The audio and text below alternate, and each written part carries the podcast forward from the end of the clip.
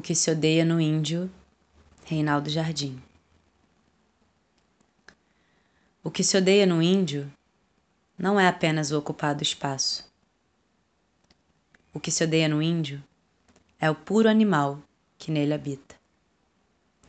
É a sua cor em bronze arquitetada, a precisão com que a flecha voa e abate a caça, o gesto largo com que abraça o rio, o gosto de afagar as penas e tecer o cocar. O que se odeia no índio é o andar sem ruído, a prestreza segura de cada movimento, a eugenia nítida do corpo erguido contra a luz do sol.